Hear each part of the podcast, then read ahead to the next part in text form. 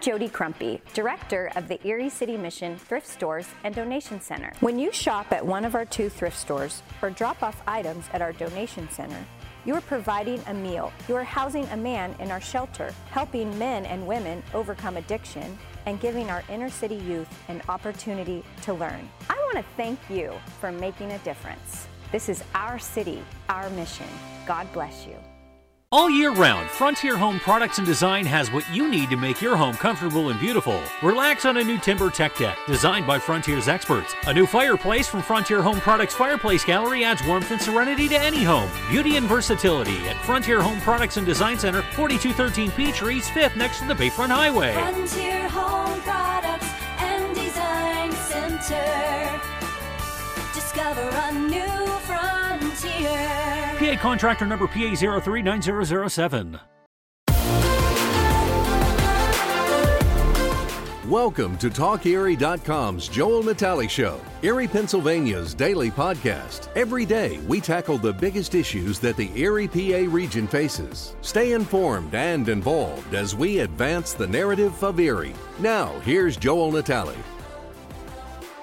I'm excited to introduce to you uh, friends from the Erie home team, and uh, right from uh, from my left here around the bend, we've got Colleen Hammon. She's the home team chairperson. Colleen, welcome to the show. Thank you. Thank you, Joel. Appreciate you being on here with us.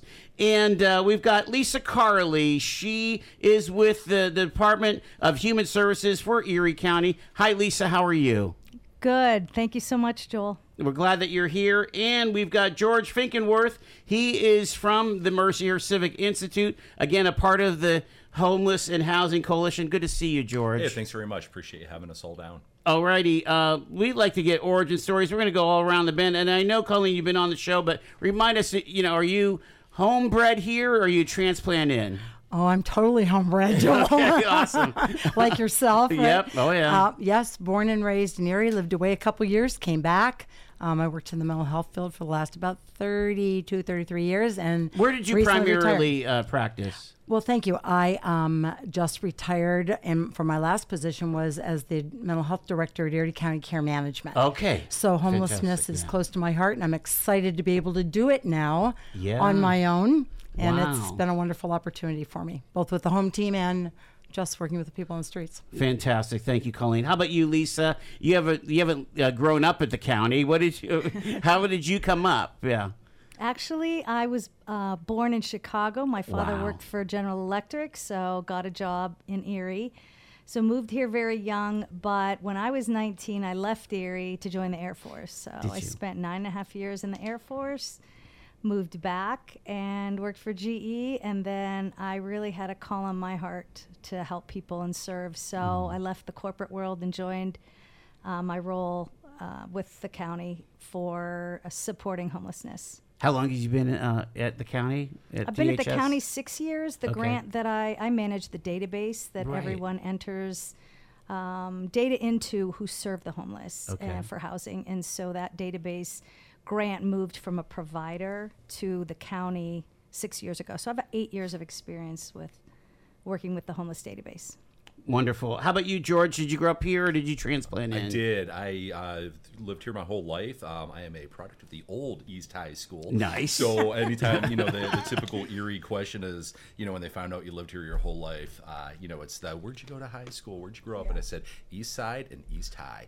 He You is know, a so my- warrior. I was a warrior, absolutely, and, and still am to this day. And, um, Fantastic. yeah. So my uh, my family we live up in you know Mill Creek, Mm-hmm. and uh, for a while lived in South County. So but Yeah. you know for the whole life I've um, you know just stayed here locally and good place to raise families and um, a lot of good connections, a lot of good things going on in the community, and um, good opportunities for you know to meet people and work with some great people too. So- Now, in, in your role there at the Civic Institute, are you uh, like what kind of degree prepares you for that kind of work that you're doing? Yeah, so you know what the anytime anybody asks what the Mercyhurst Civic Institute does, um, you know the one we get a blank look, uh, you know, oftentimes because they, they have a hard time grasping it. But um, I think the best way to really kind of sum up the work that we do is we're kind of a consultant based um, services, but we do it at, through the university, and the work we do is actually with community partnerships, government entities, nonprofit uh, agencies in town. We actually do some state work as well too along the way, and we're all about strengthening communities, but we do it doing uh, data-driven approaches and uh, working in collaborative natures. So I've been there for about 18 years now, um, and if you know the Civic Institute up at Mercyhurst and um, the domains we work in, we do a lot with uh, the Office of Children and Youth. Um, we do some work with drug and alcohol, court systems, mental health. Um, but this project right here, this is actually um, through a HUD-based planning grant um, that how we got involved, and they offer this uh, funding source to a lot of communities across the country that actually um, they're not staffed fully. The uh, the recipient agency of the um, the planning grants, I'm sorry, of the, the regular funding stream. So they offer these planning grants uh, for for them to kind of have work done that's technical support to assist in other projects, and that's where we jump in. Gotcha. And we've been doing this for eh, seven years, I think, six seven years with the uh, the department down there. I want to start with this really broad view and then come closer to Erie County, and then kind of zoom in. All right? So, the broad view of homelessness in America is very often tinged by um, the media reports of what's happening in very large cities. And so, you hear about San Francisco, you hear about LA, uh, New York City, and so on. How much, in your opinion, I want all three of you to answer if you would, how much, in your opinion, does national narratives impact your work probably negatively here in Erie? Colleen, what do you think? That's an excellent question. And I think two things. Number one, I think um, it has impacted it directly It and does. dramatically, yes.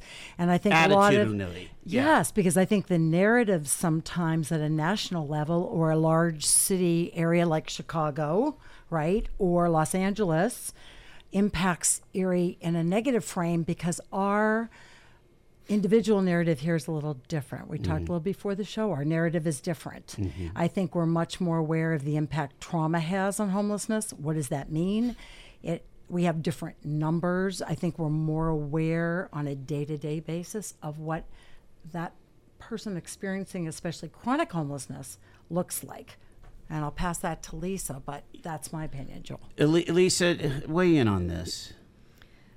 I, I do believe that the national narrative, unfortunately, as you mentioned, tinges a negative view of people experiencing homelessness because we constantly see pictures of large encampments, um, people walking by uh, tents and and um, just the crime and, and all that's involved in that and and the fear. I think it really feeds into fear of the homeless, um, and yet we were also speaking with um, yourself and. Uh, in speaking with the downtown partnership who have the safety and hospitality ambassadors walking our Erie streets every single day, you know, they have hired one of our homeless persons to ha- assist them because of the kindness of that individual, of the diligence to work, um, um, even with his challenges that have resulted in homelessness. So I feel as though having this type of opportunity to speak to our local homelessness is so important. And I thank you again for having us. George, your thoughts? Yeah, so uh, there was a, a study that came out. I can't remember if it was yesterday or the day before, and it was a large study done on homelessness in California. And you know, those are really the pictures that we do see. You know, when you watch the news and you know you pick up USA Today or whatever, pick it up like we read paper papers anymore, um, or you know you Yeah. log on to their website, and you know those are those images that everybody has in their mind when they think about uh, homelessness. And the study, when you looked at it, it said about a third of the people who are homeless in this country are in California, even though they're 12% of the population, and half the people that are unsheltered in this country are in California.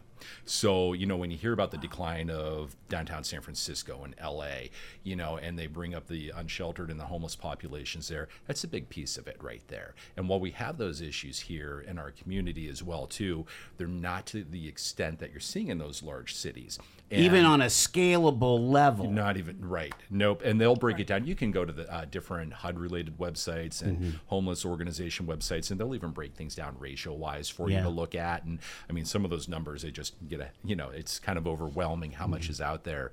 But, you know, oftentimes when we're talking to people in the community, you know, we tell them we're when we kind of come up with community plans and to address certain things. We said we're not LA, we're not Boston, we're Peoria, we're Akron, we're you know um, Allentown, Cedar And- Rapids. Yeah, Cedar Rapids, exactly. Those are our peer cities, and um, well, there's a lot of good lessons to be learned from what's going on, especially in those larger communities, because a lot of times they too they also have more resources than we do um, because they're dealing with problems of a different magnitude.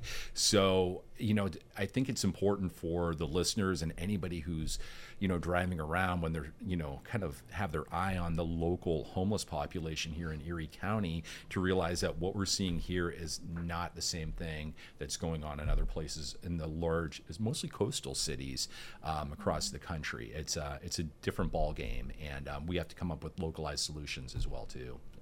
All right, I think this is a great segue then to kind of zoom in some further here. Let's talk about the Commonwealth of Pennsylvania and their approach to homelessness. And uh, uh, maybe Lisa, lean in on you uh, because you are part of that kind of that governmental entity part of this thing.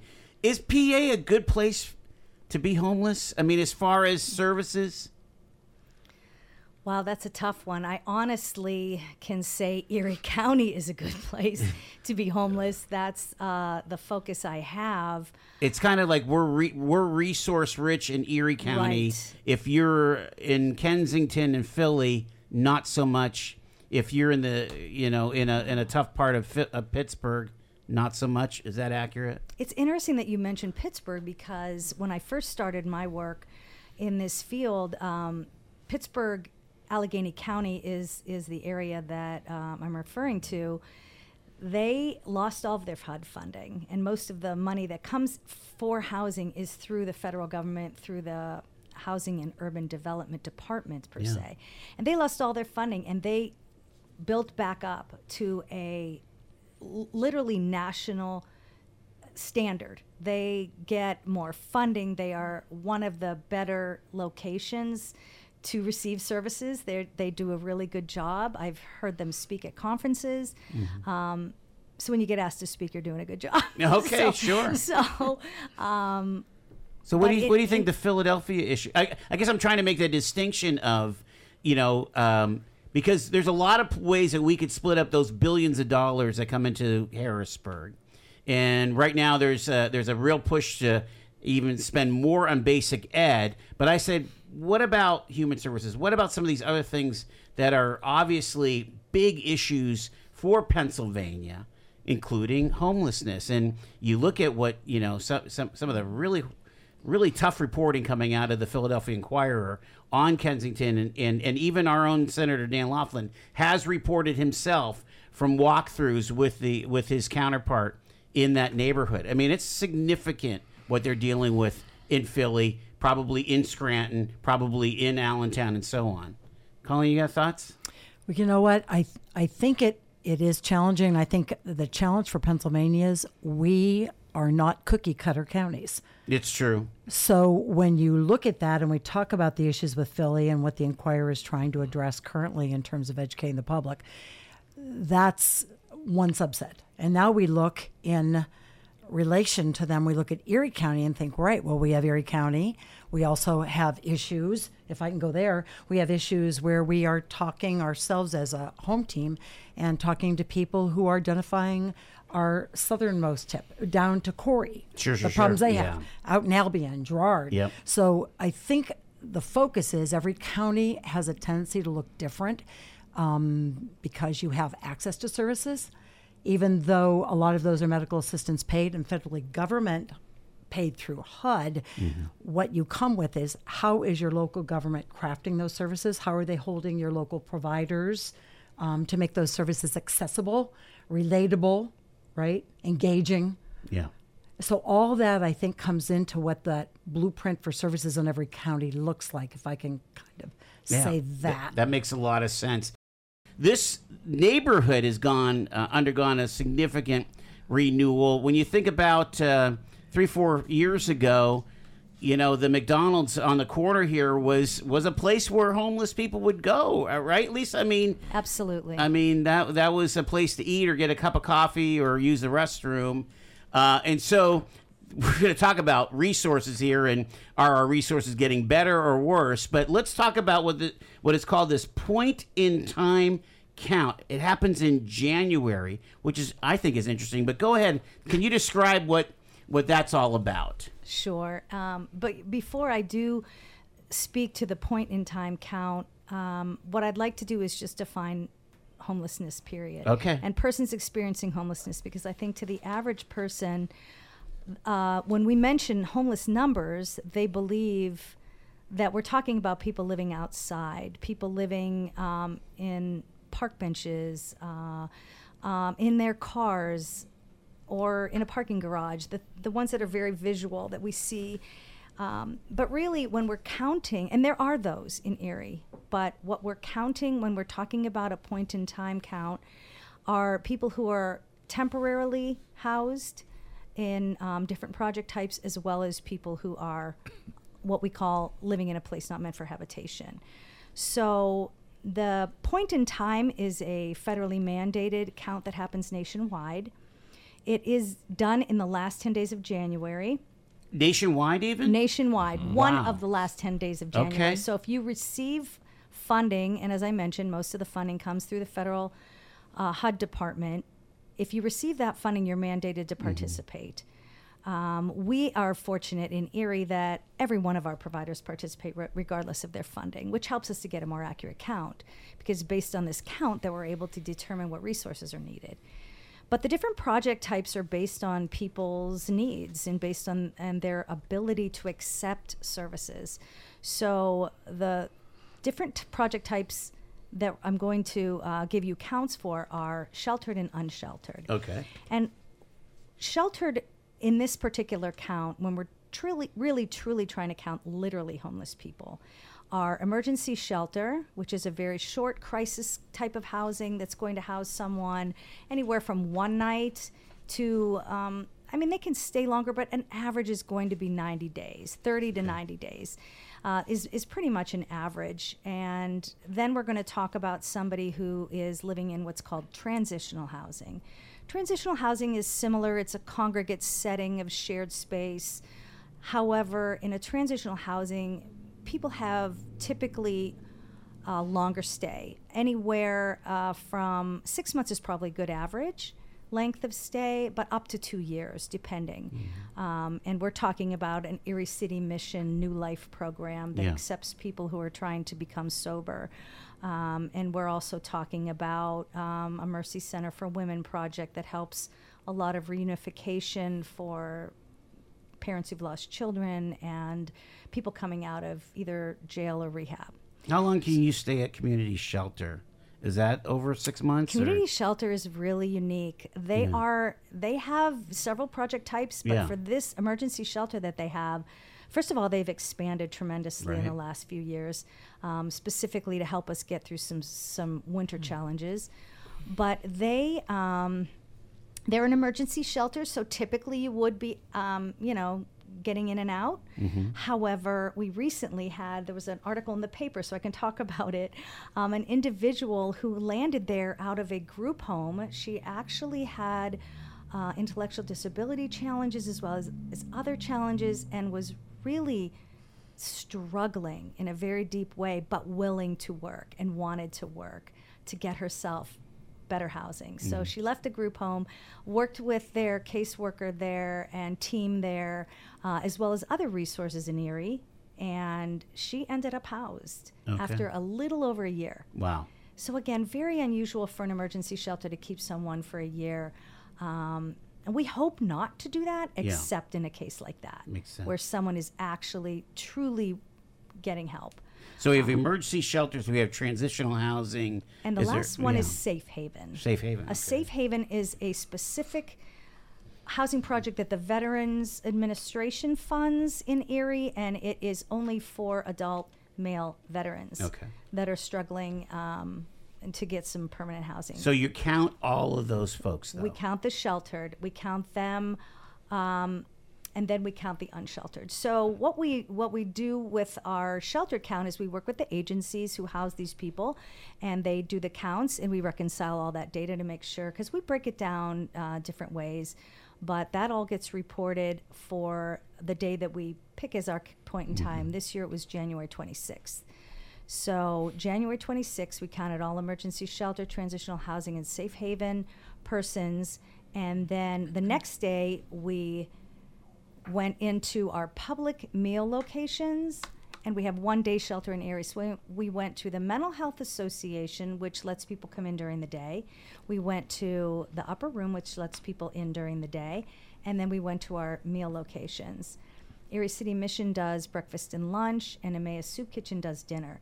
So the idea, we changed this methodology last year in 2022 because we just knew we had single digits of unsheltered people. We knew it wasn't right because our method was to drive around and look for people after the shelters closed. Right. So we were driving around in the middle of winter, in the harshest month of winter, and finding single digits of people. So Sure. we changed that methodology to go and interview people the next day and say, Where did you sleep last night? Yeah.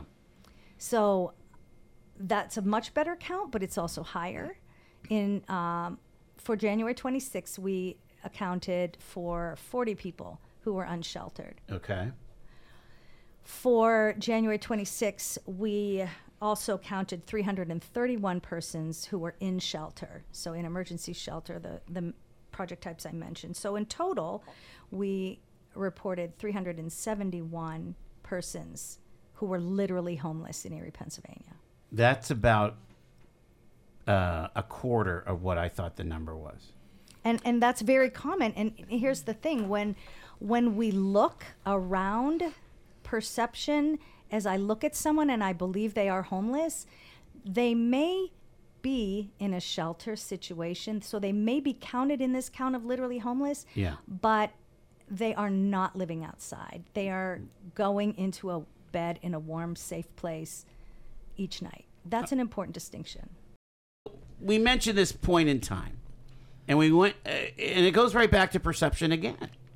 Um, and we kind of had a heated conversation over the over the over the break. Is insofar as it's it is kind of maddening to understand where people's heads are at, even in in a little town like Erie, PA, of what constitutes homelessness and what is what is the real situation. I'm going to posit this, and you guys push back. Do we re- I mean, yes, every individual is an important person. So they're really not numbers.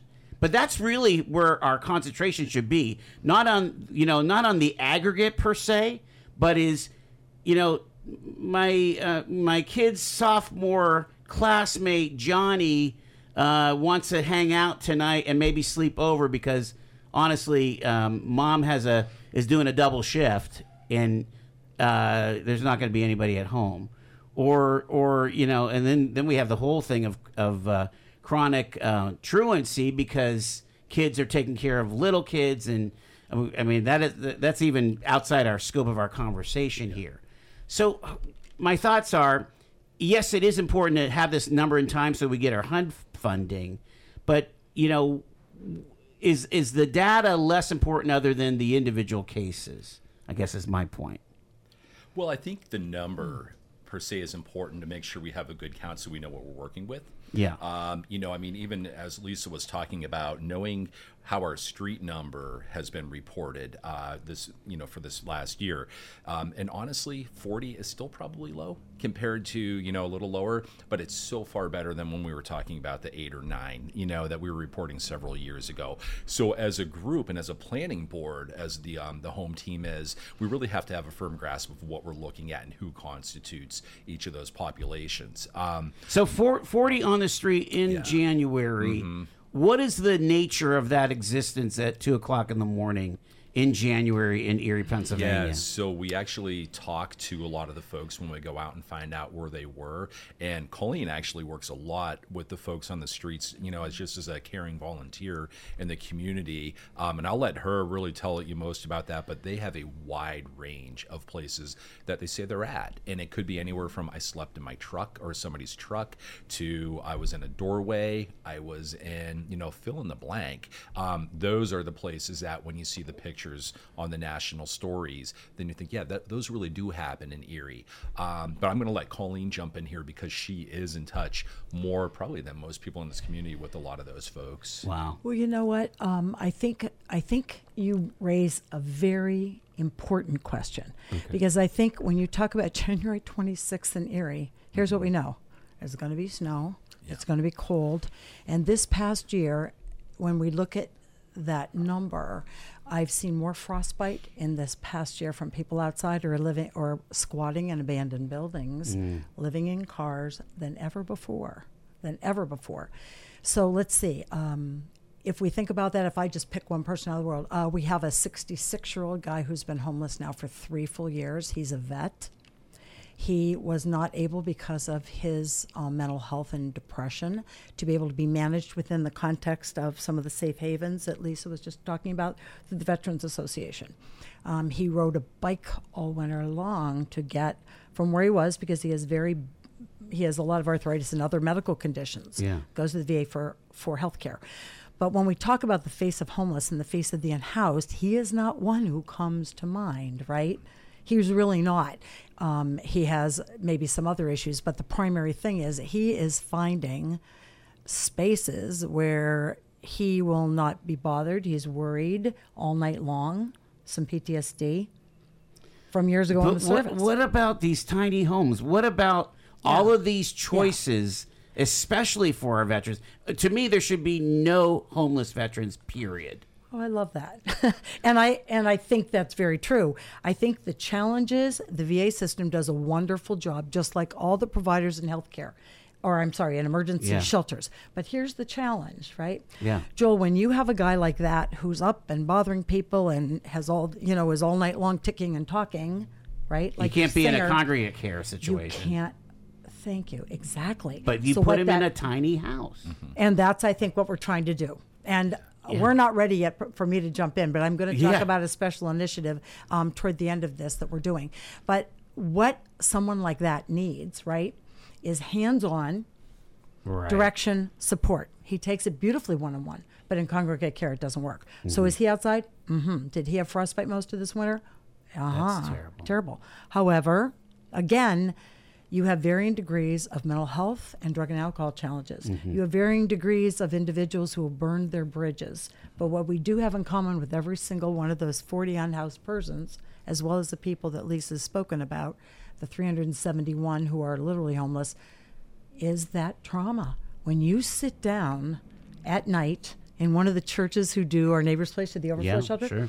when you sit down at night and they're up and they're down, you're thinking, oh, you know, they're struggling with being here. We've got to, you know, calm things and talk with them. When you sit and talk with them night after night, here's what you find. They can tell you a trauma after a trauma after a trauma after a trauma in five minutes. The most complex trauma, trauma layered on trauma. So when I sit here in your beautiful space and I see some of the people we know on the streets, mm-hmm. right? I think, I couldn't do it either. I couldn't sleep next to 60 people in a gym either, right? right. So, how do we then, to Mm-hmm. harken back to your prior question, if we reflect on that, how do we have top of mind awareness and start to think about how can we serve the people we can serve in tiny homes, which is really a wonderful option for little families, Right. right? Yeah. Yeah. And kind of We're that seeing that at Oh. Columbus School, right? I mean, wonderful. Mar- they've done a marvelous job of that. Mm-hmm. And then how do we look to wrap supports around someone like our 66 year old vet? Yeah. How do we look to wrap? Um, we had a gentleman who died this past winter of an overdose outside, a young kid in his 30s. I used to see him all the time. He his hands were so frostbitten Wow.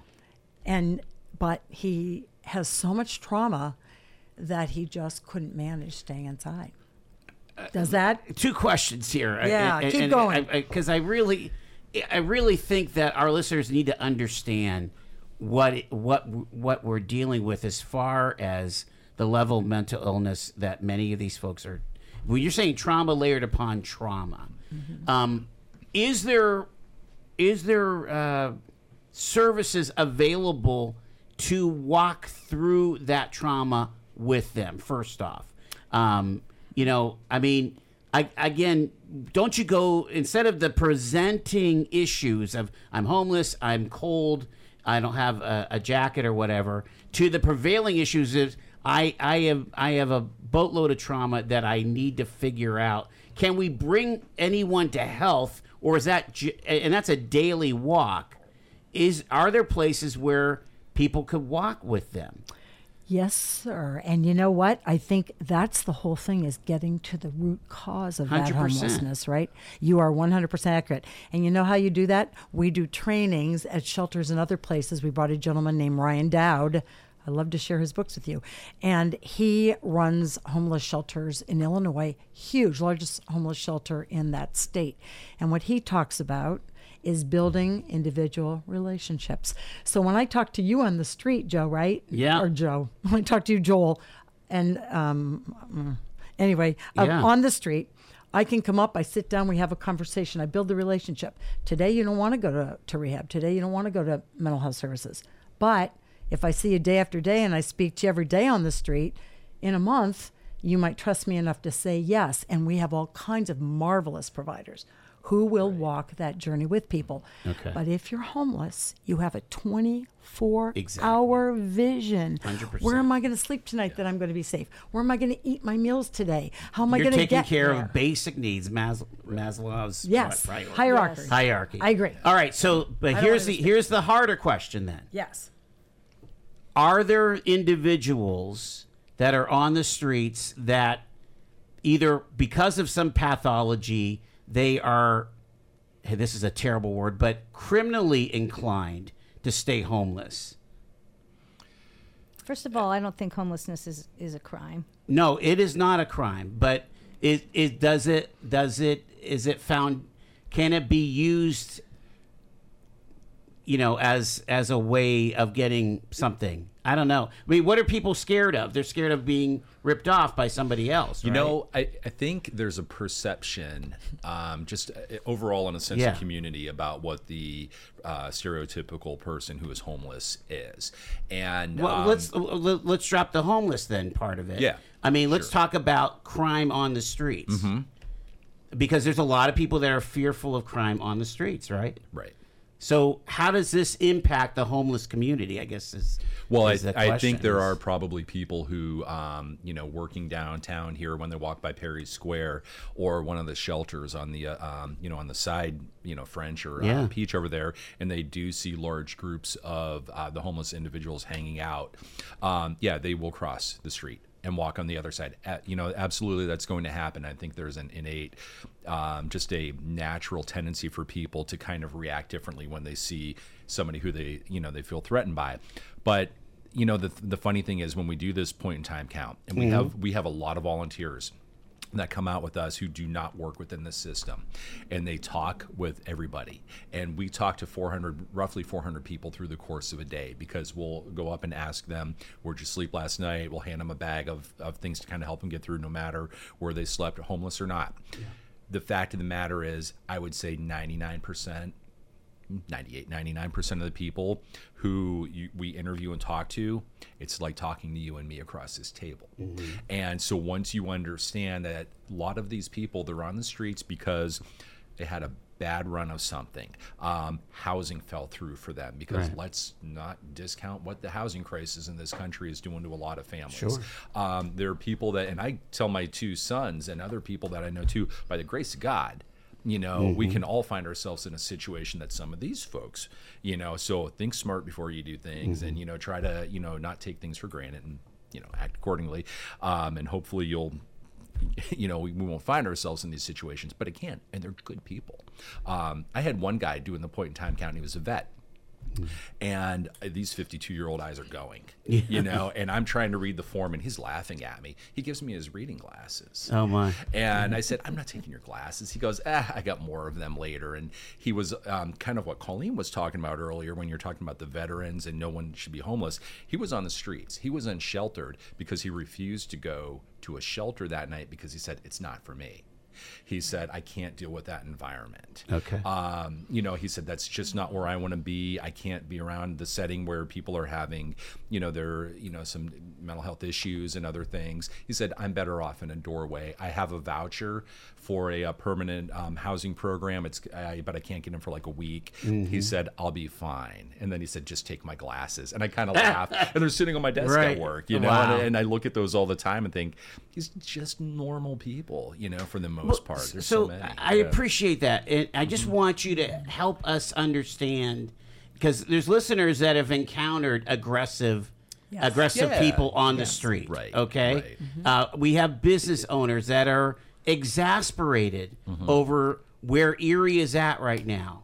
You know, no matter what the data is saying, Mm-hmm. their lived experience is traumatic Yep. okay um, they're, they're dealing with uh, you know human waste they're dealing with different situations on the solution side of this whole thing uh, i mean we do need more housing Yes. Oh, yeah. yeah. Without a doubt. like Yep. i mean i couldn't afford some of the rents that these poor people pay Right. for for a really tough apartment you know and it's gotten worse since the pandemic. sure Way worse. in in two ways. One, in that the housing price of housing w- went high, so high that some of our landlords sold. Right. Because why would I deal with this when I can get a lump sum? Um, that's more than I paid, quadruply more than I paid for it. Um, and then secondly, we just have landlords that don't want to rent to our people because there are challenges. Doesn't matter if we say we're paying the rent. They mm. say, I don't care. I don't want to have to, to repair the place every time they move out. And that isn't true of everyone. We have people that have been in permanent housing for decades mm-hmm. and man- handle it well. They just are, with their challenges, not able to work. And so they have supportive services Right. that they deserve. However, when we're talking about capacity and demand, we do not have enough affordable housing in Erie, Pennsylvania for people living not just homeless uh, population but in poverty.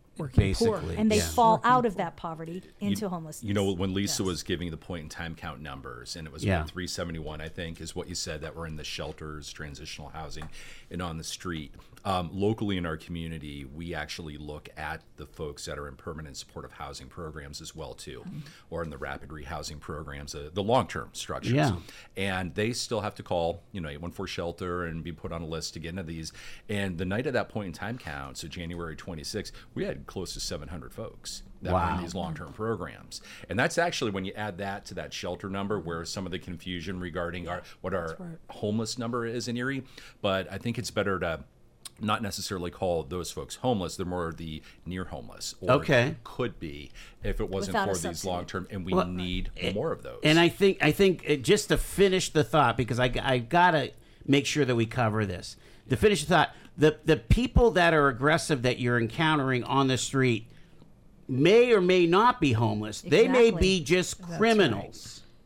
They may be committing crimes. I mean, we do have we do have shops here in town that you know somebody will walk in and just start spewing obscenities to the to the attenders of the shops, and this is an issue, uh, uh, you know, th- that rightfully the, the the city police have to address. Right. And, and so when we're talking about getting to our preferred future, certainly housing is one of them, but. I thought we were super mental health rich. Maybe we need more of that. We are mental. I think we are mental health, rich. Although with the pandemic, I think the um, draw on those mental health services has been higher than it's ever been. Well, yeah, and they, before. they're having a hard time hiring Yes. personal care Staff. people. Sure. Staff, All those yeah. spaces are difficult. M- But on the other hand, Okay. on the other hand, I think we need to those of us who work with the individuals experiencing homelessness Those of us who have stores, those of us who are trying to put together this new initiative, we'll tell you about before we end. Yeah. But we have to remember kindness and relationship are very important, but you're being kind and relational within the confines of the law. if somebody's breaking a window, I'm not going to sit down and talk to them about mental health services. That's different, right? But for the individual who's sitting there and I know they have nowhere to be and they're struggling because maybe they need mental health services for whatever reason, making relationships and hooking them with providers and being sure they can get there. Because if you only if you have a 24 hour window and you're wondering where you're going to sleep tonight and how you're going to eat do you remember that three weeks from tuesday you have a psychiatric appointment? No, you don't. no you don't. So those are the things we're doing outreach and engagement around right? Yeah. but i think it's that whole strong firm positive we can do this together Mm-hmm. as long as you're not talking about criminal activity. Now it's altogether different I do want to um, bring up the point too that especially the folks that are in the the longer term permanent supportive housing programs, um, you know, nationally we have what's called a housing first philosophy, and the idea is to get people into a house, Yeah. and to get them housed, and then you worry about other services as they come to it. All of the providers here, they actually do have linkages to mental health, to substance abuse, to employment, to education. One of the big issues is though you can't mandate people go even when they're in the programs. You can strongly nudge, you can strongly suggest, you can every week you meet with these folks, you can tell them, hey, have you reached out to so and so? Hey, have you done this? But it's still their choice. you Right, know, and you really can't mandate engage. people accepting any of these kinds of housing That's levels either. I mean, it. we're in Yeah. that. si- We, Right. this is a free country, Right, right. But I, I mean, uh, Yep. you you can understand the the um, the uh, the desire to reduce uh, these numbers. There, I mean, you want to reduce them. The the community wants to reduce them. Sure. All right, so. Um, what's our game plan? Because uh, we're really down to our last two or three minutes. we here. are i'm going to talk Okay, fast all right let go. back in um, 2021, we had Bruce Katz who came in. Yes, sure. Helped Erie, did the playbook, right? Okay. Um, they came up and said, we need a consistent systemic response to homelessness. Exactly. Um, Department of Human Services, the housing program where Lisa works, as well as the home team. I mean, this is what we've been working on for years. I was going to say, I thought we had a plan. Well, We're- we're- but at we're the same time, defining it, yeah. Yes, but at the same time, then we had this community partner group um, that included Hamot Health Foundation, the Community Foundation, Nice, yeah. AHN. Right? They were aware of um, through Karen Bilowith. She was aware of Wyatt Schrader, who is a consultant based in Philly, a PA native. That they then contracted with private dollars, right, to bring in and help us. He started last July talking with us, putting together focus groups, putting together all of ourselves, data from the county, Yeah. lots of partnerships. So we have this collaborative. Within the last year now, we now have a design for a response plan because out of Bruce Katz's work, out of the work within the community, we said, hey, we think we know what we need. We need you to help us. And he's done a wonderful job of putting people together and saying, here's what I did nationally all over. Yeah. Now we have a design, a two level design that together we've all created and bought into. We are talking about a single site of what George and Lisa have talked about the permanent supportive services, where individuals, maybe up to 50, will be in one site. Providers will go there. They'll build those relationships. They'll figure out what people need. And then mobily, we will work in this, I call assertive, aggressive, I don't care Yeah. way to partner with individuals, complete that trust cycle, get them where they need to be, because now we can extend that 24 hour vision, right? Yeah. To a longer term. Let's get your D&A services in. Let's get your mm. mental health in. We can do mm-hmm. this together. That was one part of the design. The second part of the design is the opportunity for scattered housing, up to potentially 100 sites. And the focus, yeah, throughout the county, Erie City and Yeah, Erie County. yeah. So this is all what we've all been working on is this huge team in Erie. And I think the reason we wanted to bring that to your attention as a special initiative is these are concrete solutions, right? And that's what we need. And we have a way to universally determine, we have assessments, we have coordinated intake, which would be a process. How do we determine who these people would be? We mm. can do this together. And in that kind of a partnership, we have an opportunity to act to make positive outcomes for people who are willing and who we can partner with to make that happen. But the idea is exactly what you shared. We need to wrap those services around people, make them available, and prioritize those individuals, right? To be sure that we can make change. Because as we one by one by one make change, your view out your window is going to look a lot different and the view for the people will look different and their quality of life will be different and the and the homeowners downtown will be different and the people who have wonderful businesses downtown will not have to have everybody leapfrogging over their door to get in. You know, whether it's 371 or 1100 or whatever it is, the number is not so massive in, in a community like Erie that we can't individually walk where people are willing to walk. Again, we're not gonna we're not gonna deny free will. Right. But certainly we could we could overwhelm them with kindness. Absolutely. Amen. And we're going to leave it there. Thank you, Lisa Karle, George Fickenworth, and Colleen Hammon from the home team.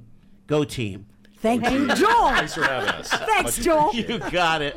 Oh my goodness! I tell you what, th- you know, uh, this is probably the the most hope filled conversation I've had on this in a long time because we we can do this. We can. We we have Together. the capacity, and we and yeah, and you know, all of us together. all of us need an education. Yes. All of us need a little bit of compassion, and um, and uh, we'll make it go through. Thank you guys so much. Absolutely. Thank you. thank you joel You've been listening to The Joel Natali Show, Erie, Pennsylvania's daily podcast from TalkErie.com. Subscribe to our show on your favorite podcatcher and get involved by emailing joel at TalkErie.com.